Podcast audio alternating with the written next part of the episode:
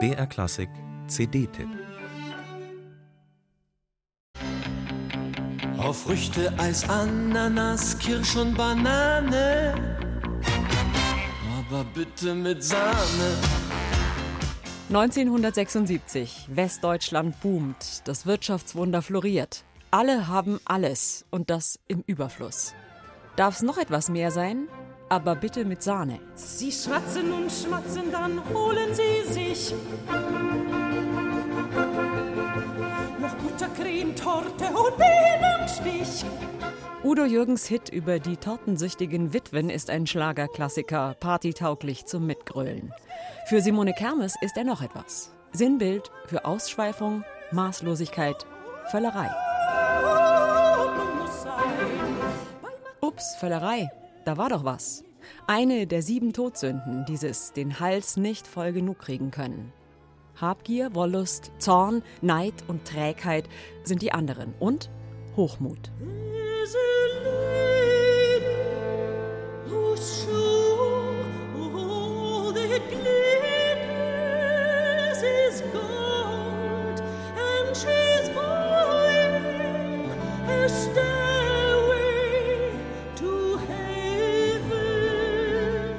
Led Zeppelins Stairway to Heaven, das Drama um eine Lady, die alles nimmt und nichts gibt, die mit Gold und Geld ihr Glück kaufen will. Der Inbegriff von Hochmut.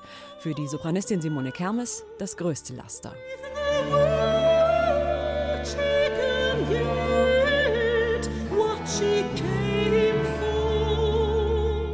Die sieben Todsünden stehen motivisch Pate für Simone Kermes sensationelles, eigenwilliges und vogelwildes Album mit dem Titel Inferno e Paradiso.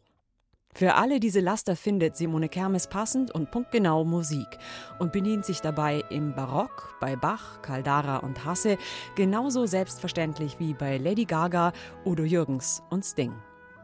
Was im Original nicht geht, wird vom finnischen Komponisten Jarkko Riihimäki arrangiert originell, verschmitzt und exakt für die Kehle von Simone Kermes.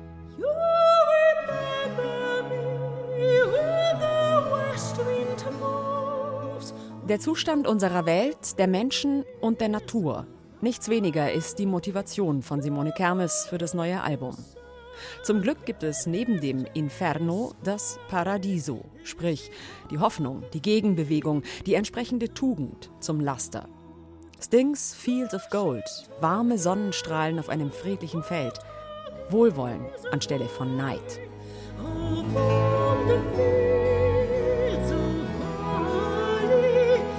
Das beste Gegengift gegen Arroganz und Selbstverliebtheit? Demut. Bisschen altmodisch das Wort, aber die Idee ist zeitlos. Die Leipzigerin Kermes findet sie direkt vor der Haustür, bei Bach.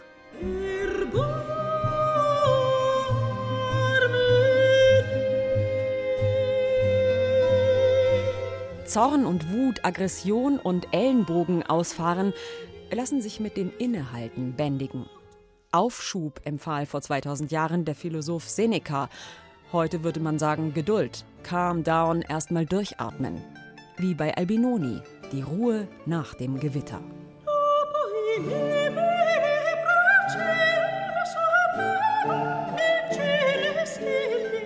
Es gibt Künstler, die sich genau mit dem Argument, sie seien doch nur Künstler, raushalten aus allen gesellschaftlichen, politischen, menschlichen Debatten. Und es gibt die anderen, die in der Zeitlosigkeit von Kunst nach Antworten für uns, für heute suchen. Simone Kermes ist so eine. Klimawandel, Artensterben, Terrorattacken lassen sie nicht kalt. Tugenden und Todsünden, irgendwo dazwischen pendelt unser Leben, schreibt sie im Booklet.